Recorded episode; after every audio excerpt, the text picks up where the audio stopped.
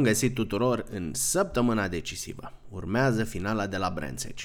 Tragem concluziile întâi față de ceea ce s-a întâmplat în uh, Africa de Sud. În etapa de la Kyalami a fost din nou dramă, au fost acolo incidente, prestații de top și uh, tot ce mai uh, oferă Racing League Romania ca spectacol. Iar primul nostru invitat de astăzi e un pilot care s-a bătut la vârf a fost acolo pe podiumurile RLR în multiple rânduri, a și câștigat campionatul în trecut. Bun găsit, Alex Cascatău! Salutare Alex, salutare Mihai și mulțumesc pentru, pentru invitația în podcast. Salutare și tuturor celor care ne, ne ascultă. Uh, gândurile mele după Kaelami sunt uh, amestecate, ce pot să spun. Uh, era o etapă care promitea mult și din punct de vedere al campionatului, mai ales prin, prin lupta pentru locul 3 uh, în clasament, cum ai spus și tu. Și deși am avut o, o primă manșă foarte bună, după părerea mea, totul s-a, s-a dus de râpă manșa a doua. După cum cred că ați văzut uh, și voi și pe streamul meu, am fost implicat uh, la start într-un, într-un carambol, într-un accident în lanț din care nu prea aveam, nu prea aveam cum să ies și practic acolo s-au dus, s-au dus multe puncte pe, pe apa sâmbetei. Dar mai avem o etapă la Brands Hatch, o finală cu miză destul de mare, un circuit care îmi place și o să încerc să mă antrenez uh, și mai mult săptămâna asta. Diferența dintre tine și foarte mulți uh, concurenți cu care împarți pista în plan virtual, iată că tot ziceai și de Brands Hatch, e faptul că ai ajuns pe multe dintre aceste circuite adesea ca și concurent, uh, uneori doar ca și spectator, chiar noi trei ne reuneam uh, la Brandshatch uh, anul trecut. Cât de mult te, te ajută să stabilești un soi de legătură um, emoțional, emoțională, poate nu doar rațională cu un circuit, faptul că ai fost acolo și ai prins drag de el? Păi, pentru mine, cei, cel puțin sunt uh, trei pași, ca să zic așa, în descoperirea unui, unui circuit. Primul este uh, mitul, legenda, povestea și, și faima care descriu un circuit. Uh, fie că vorbim de, de Brandsatch, cum ai spus tu, de Nürburgring, uh, de Spa uh, și așa mai departe. Al doilea pas, cel mai adesea, este să îl descoper în plan virtual, unde clar te simți puțin mai apropiat uh, de ce s-a întâmplat uh, la fața locului, poți să parcurgi niște tururi, poți să înțelegi cât de cât de ce este circuitul ăla atât de, atât de faimos și ce îl face atât de special și cum ai spus și tu, am avut uh, norocul și privilegiul să le descoper pe unele dintre ele și în mașina de curse, iar asta ar fi, să spunem, partea a treia a călătoriei și, um, și cea mai frumoasă, mai ales dacă se termină cu, cu un succes sau cu un rezultat bun. Dar, da, ca de obicei, sim racing-ul uh, este undeva pe la, pe la mijloc între cele două lumi. Îți deschid aici um, două căi pentru a continua ceea ce, um, ceea ce tocmai ai spus. Pe de o parte, pe un um, circuit pe care ai uh, rulat și ai cunoscut uh, gustul succesului, cum ar fi, de exemplu, Spa-Francorchamps, simți că um, ai un plus, un plus de motivație și până la urmă se transformă într-un plus de viteză pe circuit? Și a doua întrebare pe care ți-o lansez e ce ai descoperit nou? Ce uh, piste noi ai descoperit în uh, Racing League Romania pe care abia aștept să ajungi și în realitate într-o zi? Cred că este o, un, uh, un sentiment diferit de fiecare dată când concurez într-un eveniment, fie virtual, fie real la spa sau pe alte piste pe care am avut uh, am avut plăcerea să urc pe podium. Este acolo o legătură puțin specială. Dacă asta se traduce neapărat într-un plus de viteză pe circuit, nu știu sincer să-ți spun și în sezonul 4 și în sezonul 5 în RLR am mers destul de bine pe spa, dar nu pot să zic că am avut uh, ritmul pentru o victorie. Am fost uh, undeva uh, unde ritmul meu natural din, din sim racing mă plasa de ambele dăți.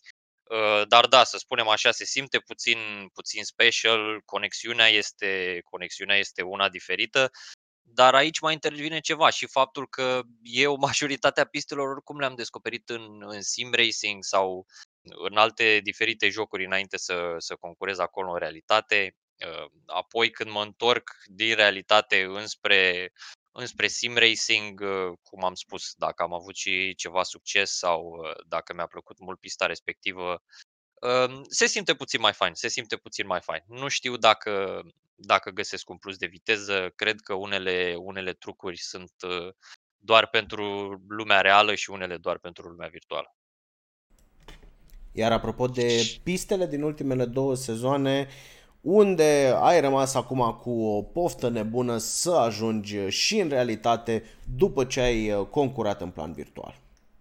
Sincer, ultima etapă de la, de la Chia Lamy um, o așteptam cu nerăbdare. E un vis puțin nerealist, ca să spun așa, pentru că e tocmai în Africa de Sud.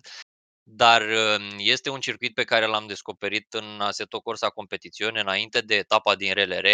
Are un caracter deosebit, un flow foarte frumos. Um, este un circuit cu schimbări de nivel, cu viraje enorm, Uh, mi-a plăcut foarte mult, mi-a plăcut foarte mult în simulator, mi-aș dori să pot uh, să ajunge acolo în realitate. Um, cred că este, este momentan uh, primul pe, pe lista mea. Cum am spus și acum, și la Brands Hatch încă nu am rulat și cred că și, și Zandvoort și Virginia International Raceway, precum și Nürburgring Nordschleife sunt pe lista mea. Destul de multe circuite, după cum observi. Uh, mie mi s-au părut uh, faine toate din uh, sezonul 4 și din sezonul 5 din, uh, din Racing League Romania. Trecerea de la, care s-a făcut între, între sezoane de la, de la Porsche la BMW, crezi că te-a ajutat să fii mai rapid anul, uh, sezonul acesta față de sezonul trecut sau, sau n-a avut vreo relevanță anume pentru tine?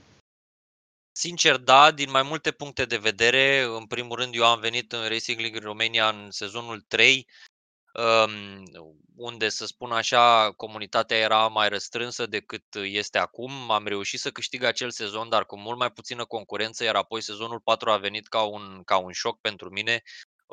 Nu mai eram nici pe departe acolo în față unde eram obișnuit să fiu.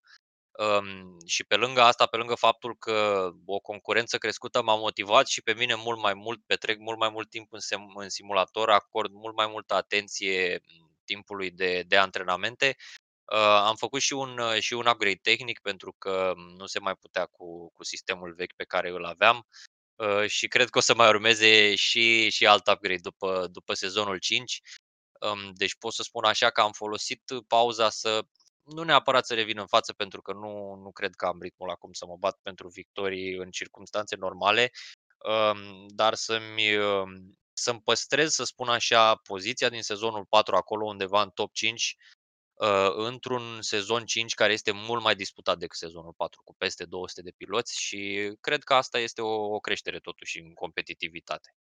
De ce nu mai ești în față? Adică ai spus că îți lipsește ritmul. De unde crezi că vine această diferență între tine și cei care sunt uh, pe drept primele două poziții în acest moment, două, trei poziții în campionat?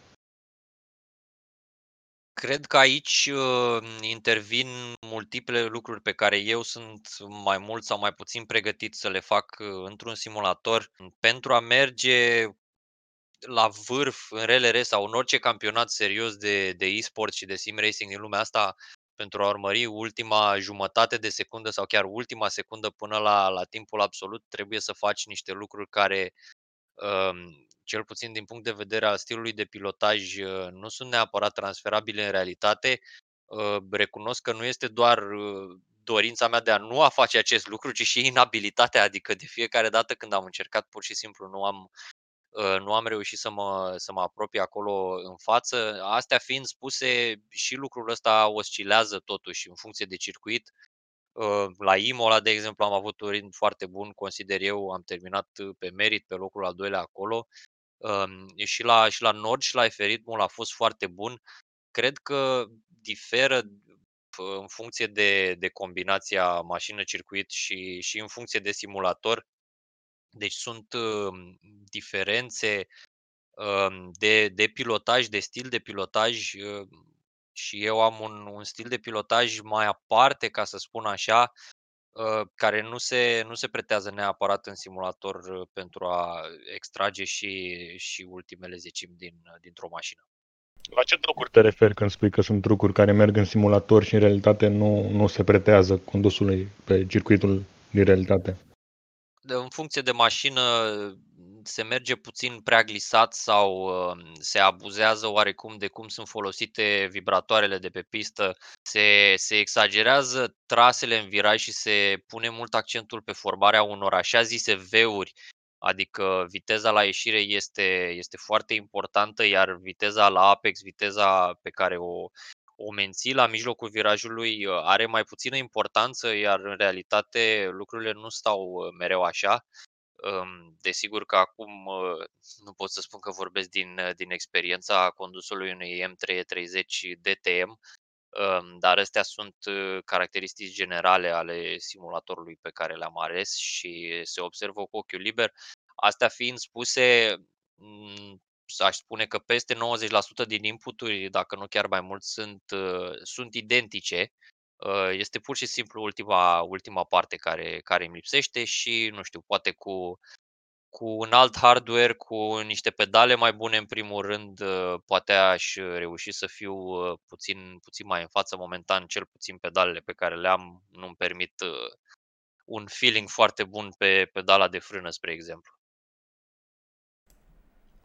Dacă este să o luăm uh, invers acum, uh, de la uh, virtual la real, știm că mulți dintre protagoniștii din uh, Racing League Romania uh, visează ca într-o zi să aibă parte de um, o experiență inițiatică, să o ia, dacă nu pe um, urmele tale. Ce șanse crezi că are un uh, sim racer cu sute de ore de uh, pregătire în fața unei uh, prime experiențe pe un uh, circuit real?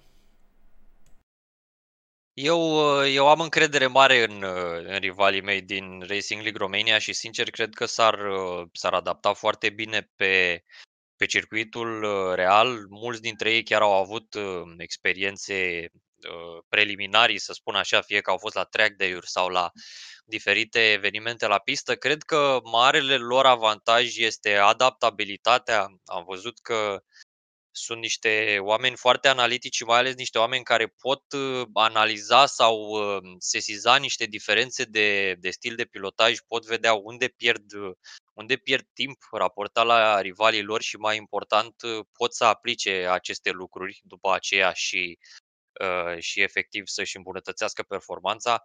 Cred că asta e o caracteristică destul de importantă care poate fi folosită și în realitate Chiar dacă de cele mai multe ori sim racerii când pășesc pentru primul an într-o mașină de curse nu au uh, un ritm absolut, să spun așa, adică timpul pe tur nu este neapărat mereu undeva acolo în față, cred că rata de progres este foarte mare și mai ales față de cineva care nu a avut uh, această experiență sau cineva care uh, este mai puțin maleabil, mai puțin adaptabil și face trecerea, să spunem, dinspre karting spre automobilism, Cred că sunt niște aspecte acolo care le-ar, le-ar conferi un, un avantaj, dar astea fiind spuse, este foarte greu nu doar pentru sim raceri, chiar și pentru piloții reali care fac primii pași sau oamenii care fac tranziția de la o categorie la alta să fie din prima, din primele tururi acolo sus, aproape de, de profesioniști și cred că de multe ori asta e o presiune nejustificată care este pusă atât pe piloți cât și pe, cât și pe sim raceri în anumite circunstanțe. Nu doar concurezi în uh, sim racing, ci și de câte ori ai ocazia urmărești evenimentele mari de pe plan internațional. Mai ales în ultimele luni am văzut cum majoritatea campionatelor importante au lansat și asemenea uh, serii de sim racing. Cam uh, ce feedback ai față de ceea ce ai văzut în uh, ultima perioadă? Care crezi că e sensul? Doar un exercițiu de marketing sau cu ce, cu ce rămânem? E ceva mai mult acolo? Da, într-adevăr, majoritatea campionatelor, fie ele mari, fie ele mici, au lansat uh, serii digitale în această perioadă. Multă lume cred că are impresia că aceste campionate vor, vor exista doar, uh, doar în perioada pandemiei. Eu cred însă că acest boom al sim racing-ului și al, și al sporturilor electronice practic acum și-a clădit o bază și a stabilit, să spun așa, un fanbase, o bază de consumatori și nu doar că aceste serii vor rămâne aici pe viitor, cred că se vor dezvolta și ele în paralel cu campionatele reale. Am văzut uh, să spun așa, poziționări diferite în funcție de campionat. Sigur, fiecare folosește un simulator diferit sau ce anume se pretează pentru, pentru campionatul respectiv. Um, și, și cred că aici uh, este un lucru pe care l-am observat și, și în România odată cu lansarea unui, uh, unui campionat uh, național în această sferă. Și eu sunt încrezător că asta a fost doar, să spun așa, bula care a explodat în, în sim racing și de acum încolo universul ăsta va continua să se, să se extindă. Și dacă tot am uh, reușit să ajungem la un sfert de oră până când ai zis pentru prima oară cuvântul uh, pandemie, hai să um, analizăm puțin, să, să explicăm um, tuturor în ce măsură pregătirile din uh, presezonul al cincilea al RLR um, au fost sau nu influențate de pandemie? Care era creșterea naturală în viziunea ta și ce s-a făcut pentru a progresa în mod firesc de la sezonul al patrulea la al cincilea și ce a adus în plus uh, pandemia?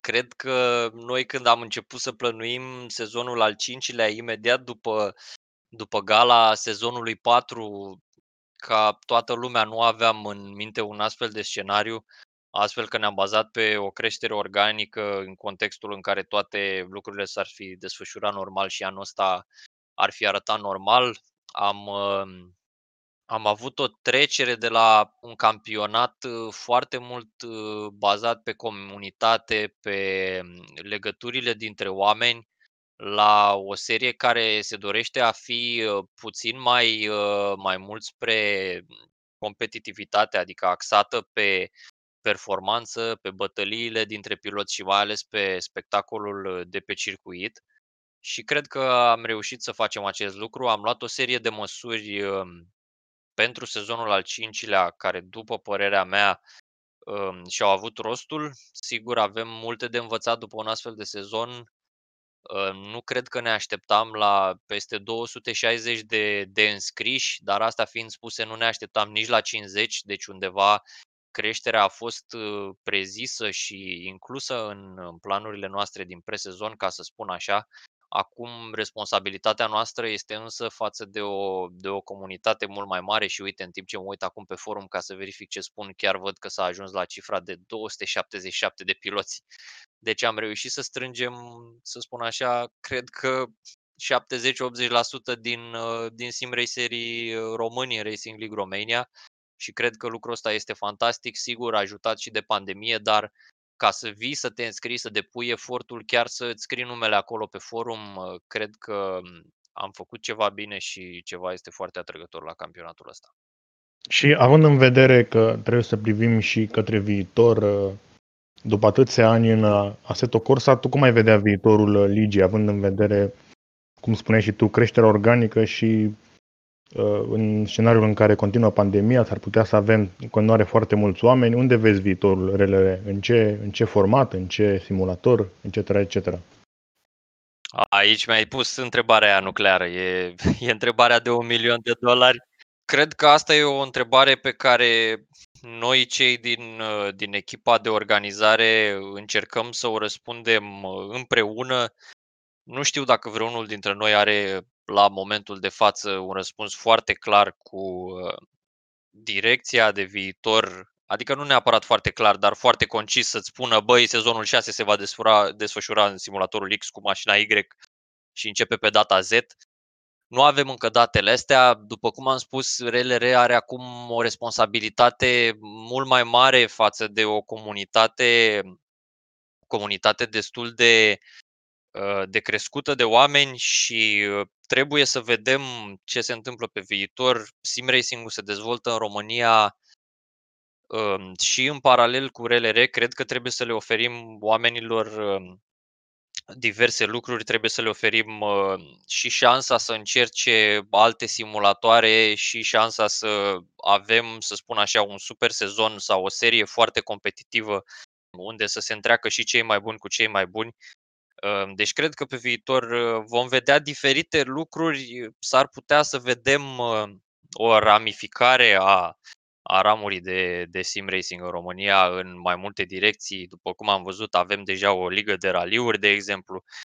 Încep să apară din ce în ce mai multe opțiuni pentru piloți. Astea fiind spuse, cred că RLR și de fapt sunt sigur că RLR va rămâne campionatul de referință din România în ceea ce privește valoarea, valoarea piloților și a spectacolului.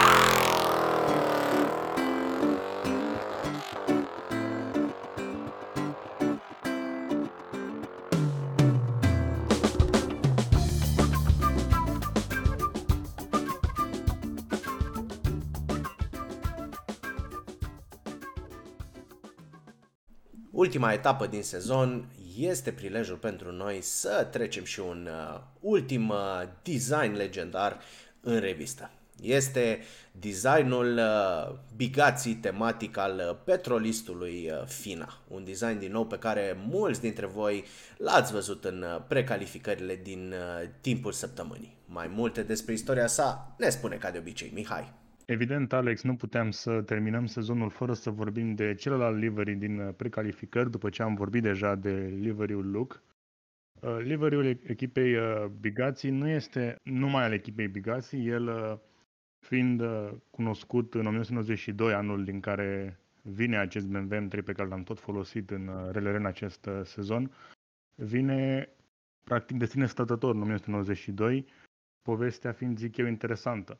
Se făcea că la final de 1991 s-a anunțat că atât uh, Roberto Ravaglia cât și Johnny Cecotto urmau să facă un nou sezon întreg uh, în DTM, doar că nu era loc în echipa șnițări de doi piloți uh, number one, ca să zic așa, niciunul fiind gata să fie pe locul 2 față de celălalt și evident nu era loc nici în celelalte echipe de uzină unde mai aveai pe Soper și pe Winkelhock, deci nu era loc. Și atunci Cecotto și-a format o echipă de sine stătătoare cu ceva ajutor din partea uzinei, echipa Fina BMW Motorsport, care avea să ruleze un singur BMW M3 doar pentru el, echipa fiind uh, condusă de un fost uh, inginer de la Zack Speed, Gunter Warthofer, și care avea bazele la Nürburgring, deci uh, era gata pe, să facă fapte mari.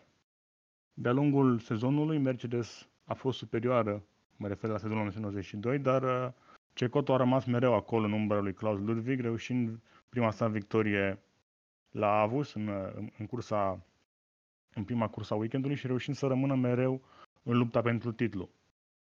Tot, tot ce Coto a fost cel care a reușit primul pole position pentru BMW în 92, chiar pe Nordschleife, și a reușit să, să-l secondeze pe același Klaus Ludwig în ambele manșe.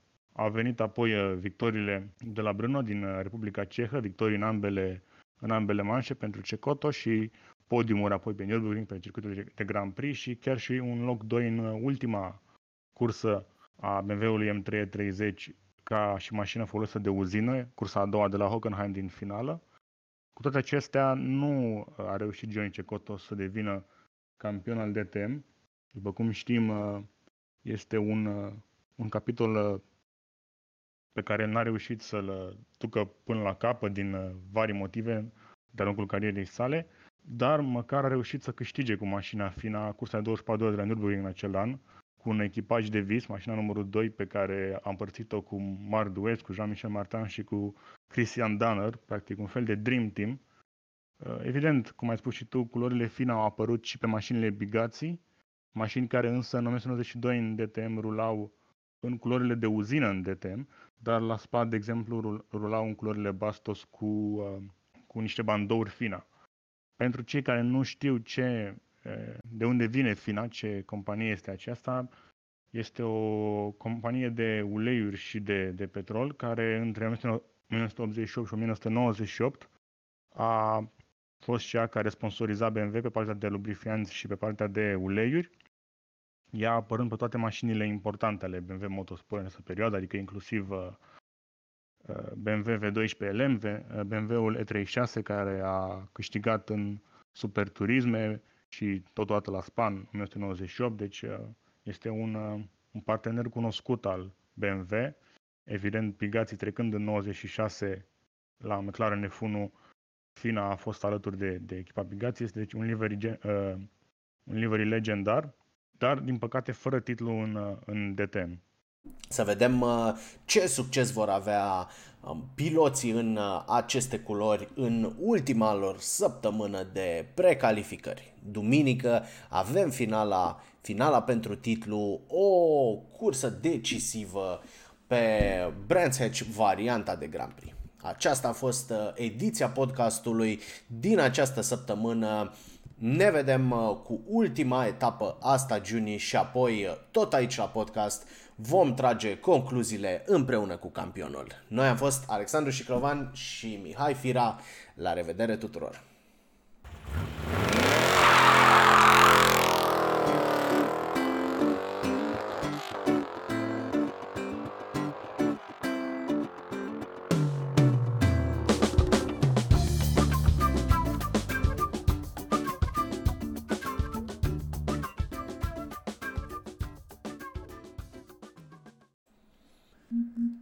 Doilea nostru musafir de astăzi e o persoană strâns legată de unul dintre cele două momente cheie ale fiecarei săptămâni. Între curse, sigur că ne precalificăm, dar deja ne-am obișnuit comunitatea să aștepte două lucruri. Podcastul acesta și articolul de pe adevărul auto. Iată, Constantin Ciobanu vine alături de noi să ne povestească cum a descoperit el uh, Racing League Romania și prin ce emoții um, trece de-a lungul uh, sezonului pe care îl face alături de noi. Bun venit, Costi! Noroc, noroc! Hai să o luăm cu începutul. Ah. Hai să o luăm așa um, de departe, de demult, dinainte de a fi um, sim racer aspiranți, oricare dintre noi. E un refugiu nostalgic ceea ce faci tu astăzi, tu, în mod normal, da. ești jurnalist auto. Mașinile din ziua de azi. Ce emoție îți mai creează și cum vezi tu, uh, cum vezi tu lucrurile? Încotro ne îndreptăm și uh, cum recurgem la o, un refugiu din acesta istoric? Uh, în primul rând, uh, sunt jurnalist auto, încă sunt și voi, sper să fiu în continuare, pentru că încă iubesc mașina. Chiar dacă a evoluat, chiar dacă se duce într-o direcție care e ușor străină de ce am descoperit eu când am intrat în presa auto, dar încă am bucuria de, de a conduce o mașină. Chit care 70 de cai, chit care 600 de cai. Am aceeași bucurie de a descoperi ce a ieșit din mâna unor ingineri, a unor designeri, cum au reușit ei să pună pachetul la la un loc. Pentru că o mașină de 60 de cai sau una de 600 își are clientul ei. Și trebuie să ai o, e o formă de respect indiferent de, pentru munca depusă în dezvoltarea unui produs. De asta sunt jurnalist auto și sper să fiu în continuare. Despre pasiune am scris, cred, într-unul din primele materiale legate de Racing League, Racing League România. M-am intersectat cu motorsportul de mic, la Casa Pionierului. Am început cu kartingul. Am fost la primul concurs pe cartodromul de la Galați și acolo m-am virusat de motorsport. Din fericire, am stat departe de acest virus pentru că dacă odinioară era o chestie romantică, boemă, astăzi motorsportul înseamnă enorm de mulți bani, mm, enorm de multe sacrificii. Și trebuie să pui în balanță la un moment dat ce și cum. Și am luat-o spre presa auto pentru că ușor, ușor presa îți oferă posibilitatea de a interacționa cu motorsportul și chiar am avut câteva experiențe fabuloase în carieră până acum.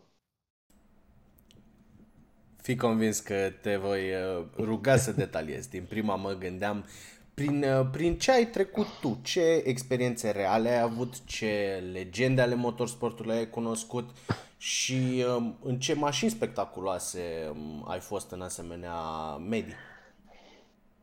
Prima experiență care mi-a, mi-a muiat gleznele, dacă pot spune așa, a fost, cred, uh, în uh, al doilea an de presa auto, am fost la 90 de ani Maserati.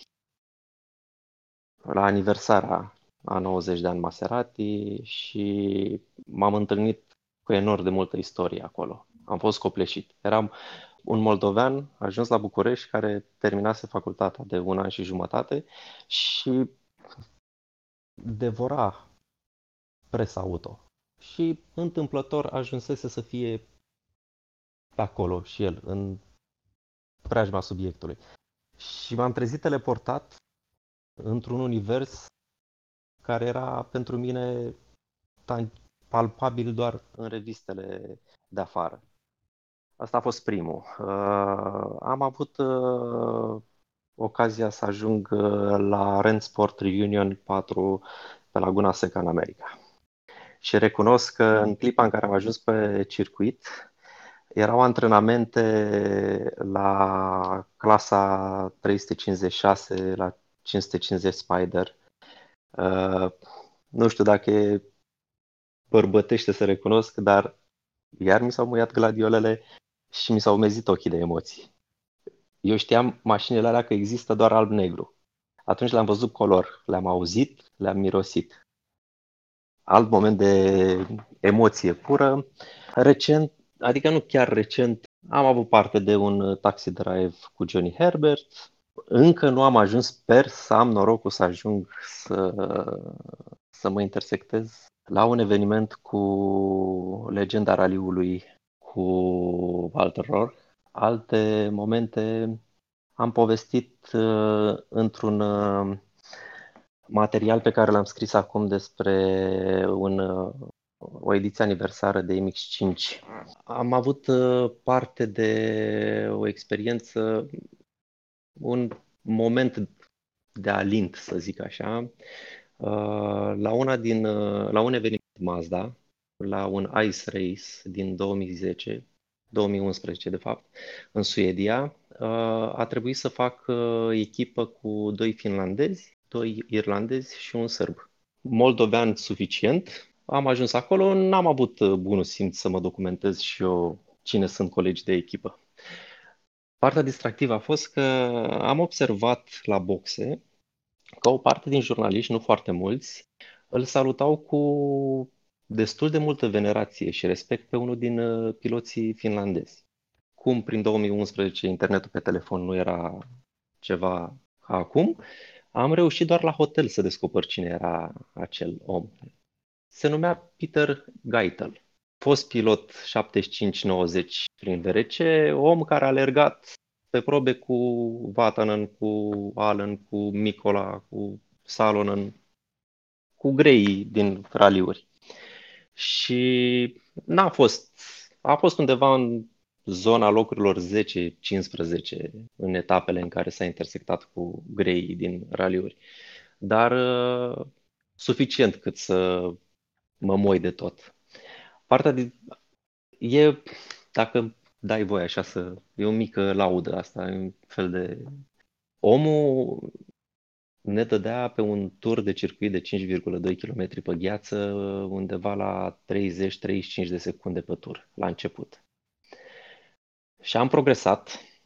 Eu am făcut și un curs de pilotaj prin Finlanda pe gheață și mi-am adus aminte mai greu ce am învățat acolo. Și la finalul întâmplării, în cursă, în a doua manșă, uh, am avut un timp cel mai bun tur al meu era cu vreo 4-5 secunde mai bun decât al lui. Și m-am, s-a terminat cursa, toate bune și frumoase și ne-am găsit în avion când am plecat și mi-a făcut semn, m-a chemat să vin până la el și mi-a zis că trebuia să vii să-mi zici să te dai tu ultimul. Noi stabilisem că ultimul în curs să, să se dea cel care e cel mai rapid. Și mi-a zis trebuia să vii să-mi zici să te dai tu ultimul pentru că ți-ai dat drumul. Și îți dai seama că a fost un moment magic pentru mine atunci. M-am intersectat de-a lungul timpului cu, cu oameni, da, îți pot spune că sunt norocos cu jobul ăsta. Da, categoric, da. și sunt curios acum, în sfârșit, tot ai apucat de presa auto când uh, România nici nu-și uh, imagina că va avea prea curând un uh, circuit. Iată că În momentul de față am ajuns să avem uh, două circuite. Le-ai uh, descoperit deja pe amândouă și ce emoții uh, ți-a dat să rulezi în sfârșit pe un uh, circuit românesc? Întâi în plan real și, desigur, apoi și în plan virtual. E ciudat că e o bucurie și e bucuria de a degusta din normalitate, dacă pot spune așa. Pentru că m-am lovit de lipsa acestei normalități uh, în cariera de jurnalist. Am fost la evenimente pe afară, evenimente lansări pe circuit și așa mai departe, unde te întâlnești cu colegi de breaslă de afară și vezi că sunt firești, sunt naturali pe un circuit, au exercițiul circuitului. Pentru noi e, zici că intrăm într-un club de 800 de stele și ne minunăm. Cam așa era prima dată când pășeam noi pe circuit.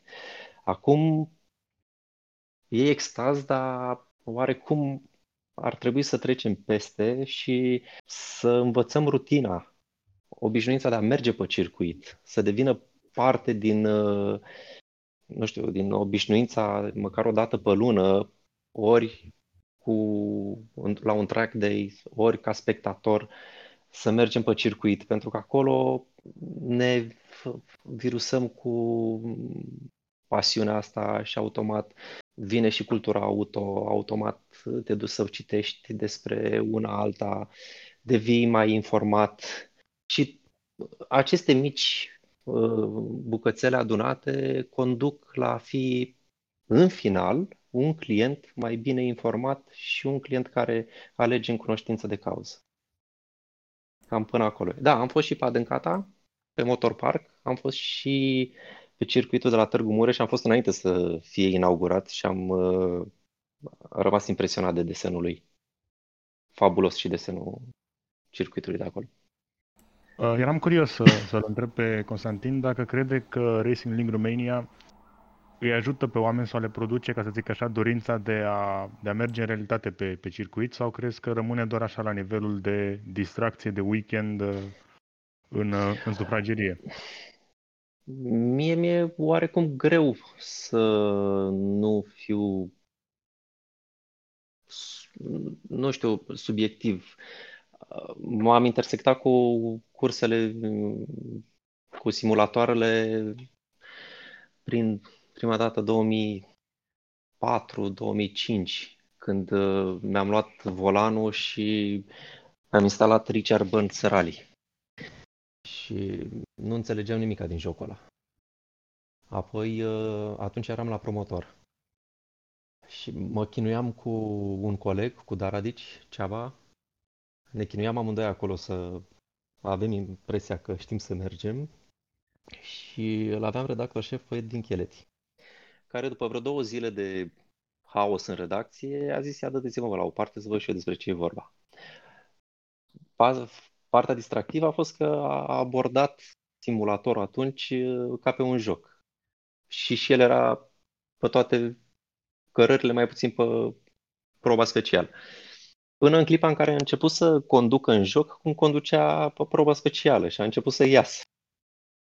Atunci a fost un declic care ne-a făcut pe noi să facem ochii mari. Bă, ceva se întâmplă. Deci asta nu e un joc. Dacă Edwin a început să conducă în joc cum conduce el în realitate, înseamnă că sunt ceva. Și apoi au urmat uh, serii interesante la redacție și cu Grigorescu, cu George Grigorescu.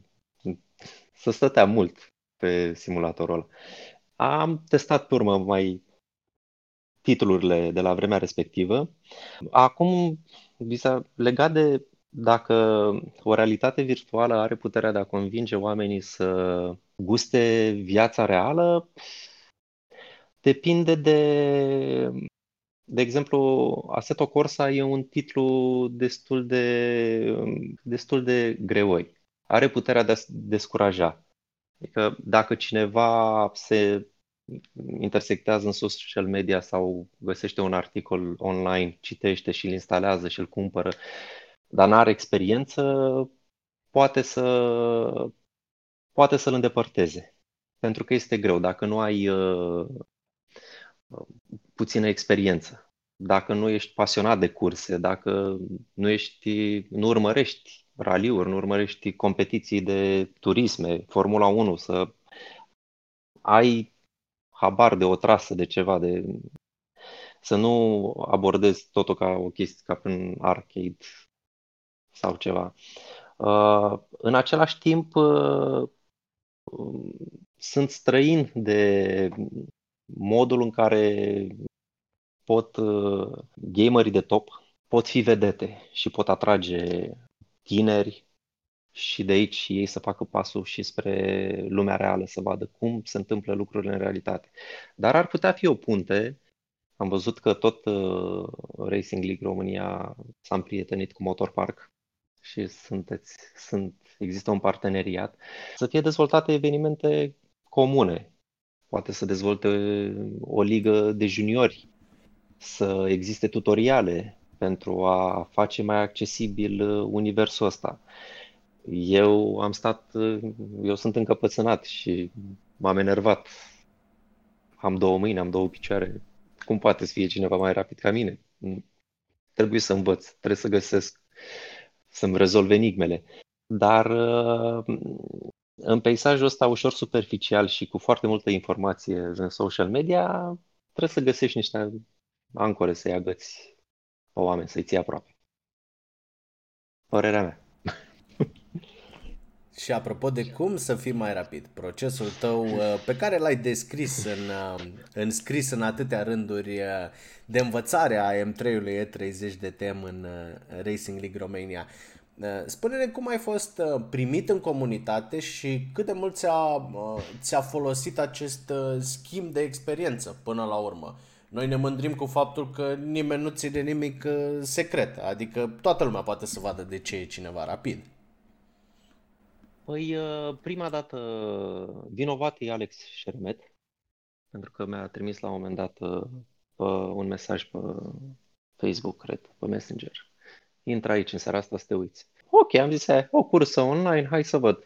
Din start aveam niște mici preconcepții, mai, o să fie un distraction derby, o să râd și da. După primele două ture, tururi am fost cucerit.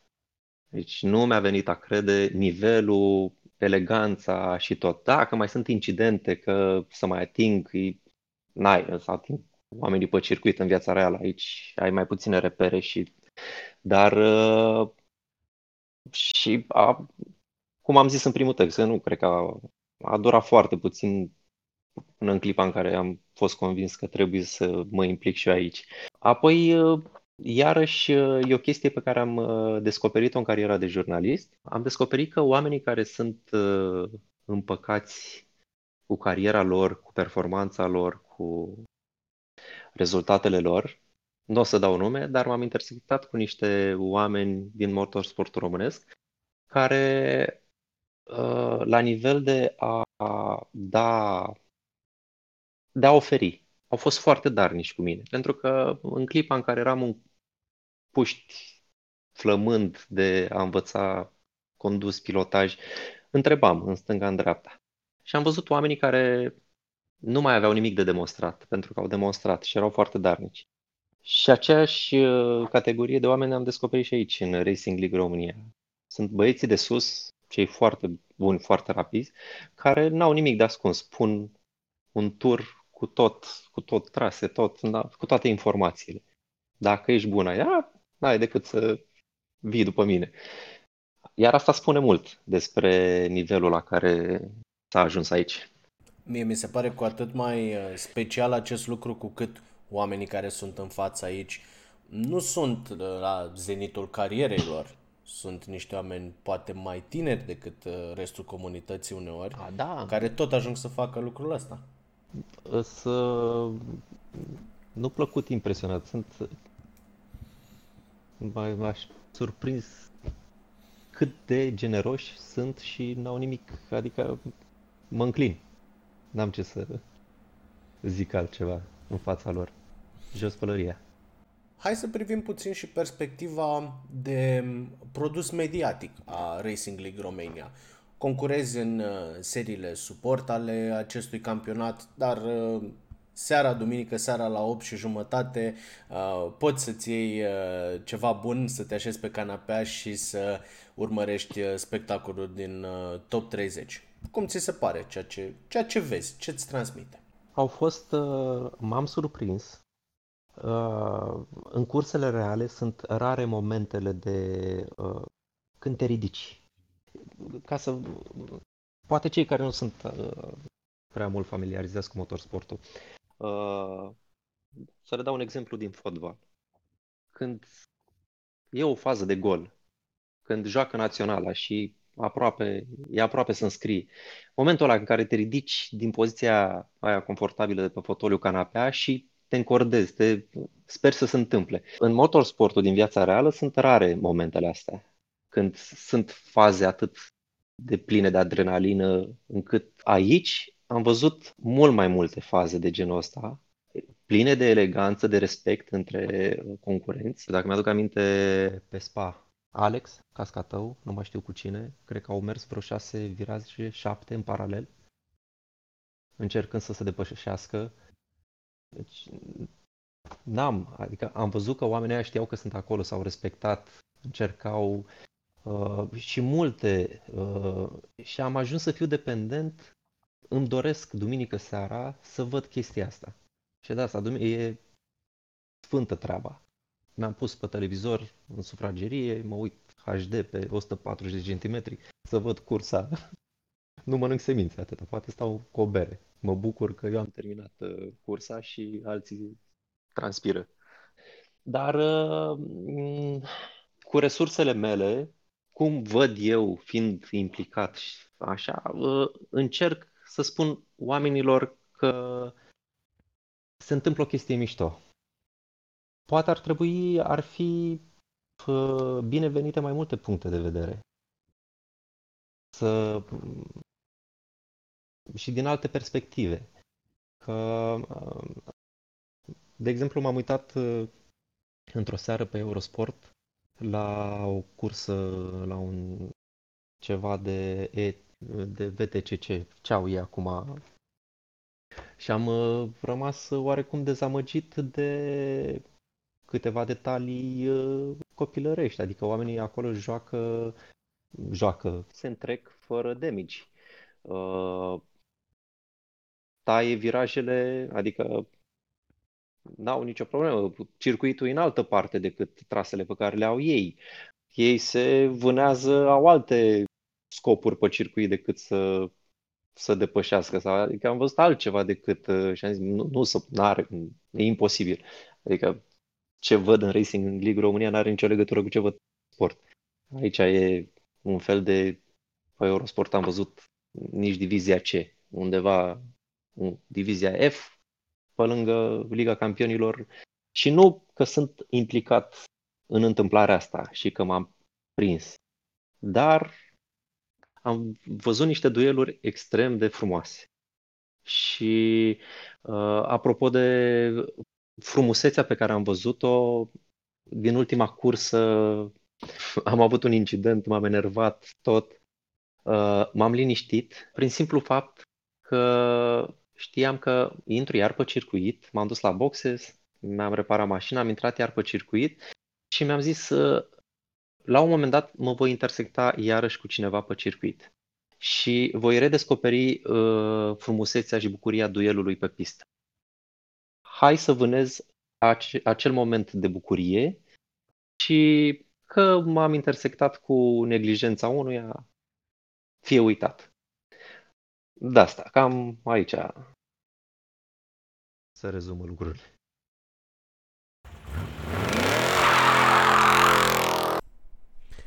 Mult a fost, puțin mai este. Încă o etapă până când tragem linie într-un sezon care a bătut absolut toate recordurile de participare, de audiență, de valoarea premiilor, totul s-a rescris în Racing League Romania. Mai avem însă o etapă.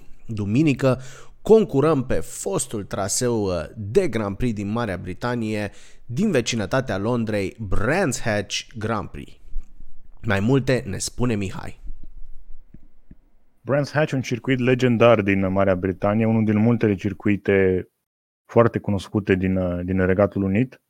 Un circuit cu o istorie bogată și o istorie ce se întinde pe 9 decenii, el fiind deschis încă în anii, 9, din anii 20 ca un circuit de pământ, pe care se organizau curse de, de motociclete și auto, dar fără o variantă asfaltată, ea venind ulterior. Circuitul pe care îl știm astăzi ca și Grand Prix Layout, deci circuitul mare pe care vom rula în RLR este o invenție mai recentă, prima variantă asfaltată fiind uh, mai asemănătoare cu varianta Indy din anii, făcută în anii 70 pentru a găzdui cursele din USAC, din campionatul american de, de monoposturi. Uh, circuitul de Grand Prix a venit odată cu dorința uh, promotorilor și proprietarilor circuitului din anii, din anii 60 de a aduce Formula 1 pe, pe Brands Hatch. Era nevoie de o variantă mai lungă. Aceste dorințe s-au fructificat abia în 1964, când am pentru prima oară Formula 1 acolo. Uh, ulterior, Brands Hatch a găzduit marele premiu mari, al, al Marii Britanii până în anii 80, uh, alternându-se etapa cu, cu Silverstone. Mulți spuneau că Brands Hatch este un circuit mult mai frumos decât, uh, decât Silverstone, care a fost modificat în multiple rânduri pentru a fi mai spectaculoase cursele de acolo. Și oamenii se întreabă pe bună dreptate de ce să modificăm Silverstone când avem Brands Hatch. Ei bine, s-au, dezvol- sau uh, au avut loc multe curse de Formula 1 și pe Brands Hatch, însă accidente tragice, cum ar fi cel din uh, 71 când a, când a murit uh, Joe Siffeld, elvețianul Joe Siffel, care câștigase acolo în 68 și alte accidente, cum ar fi cel din 86, au dus la, la plecarea Formulei 1, care s-a îndreptat definitiv către Silverstone, deși a vizitat ulterior și Donington Park. Astfel, uh, Brands Hatch a trebuit să se mulțumească cu etapele de F3000 și s-a concentrat pe campionatele locale, pe BTCC, pe British GT, pe British F3 și totodată s-a format o legătură foarte strânsă și zic eu legendară cu World Superbike într-o perioadă din anii 90 când foarte mulți piloți uh, rideri britanici erau la vârf în World Superbike. Astăzi varianta de Grand Prix uh, măsoară aproape 4 km, 3,9 km și evident include cam toate virajele legendare pe care le știm fie din realitate, fie din jocuri video, inclusiv primul viraj pe Rock Hill Bend în coborâre, apoi Druids, Graham Hill Bend, virajul de stânga, Surtees, toate aceste viraje cunoscute și foarte dificile, inclusiv uh, Dingledale și Cana și apoi virajul cu același nume care au fost, uh, sunt puțin mai plate astăzi decât erau în, uh, în anii 90, când mașinile de F3000 săreau aproape la blană peste vibratoare. Acum uh, situația este puțin mai, mai sigură, dar uh, circuitul este în continuare un, unul dintre cele mai rapide din Marea Britanie și cu siguranță va fi uh, foarte interesant să se ruleze acolo cu BMW-ul M330, o mașină care a, a rulat pe, pe Brands Hatch în BTCC, DTM-ul nevenind în, în Marea Britanie până după revigorarea din anii 2000. Abia în 2006 a venit DTM-ul în, în Marea Britanie la Brands Hatch, astfel că singurele M330 care au fost acolo în anii 80-90 au fost cele care au rulat în campionatul britanic de turisme. Da, aceasta este povestea traseului pe care alegem să încheiem uh, stagiunea din, uh, din Racing League Romania. Au fost succese pentru BMW-ul M3 E30 în specificația de BTCC acum 30 de ani, cu siguranță un uh, asemenea model se va impune și pe grila noastră monomarcă. Pentru ultima oară concurăm la bordul acestei mașini legendare la încheierea sezonului al cincilea. Tragem toate concluziile în uh, ediția finală a podcastului săptămâna viitoare. Până atunci avem cursele pentru ultima oară, duminică turăm motoarele. La revedere!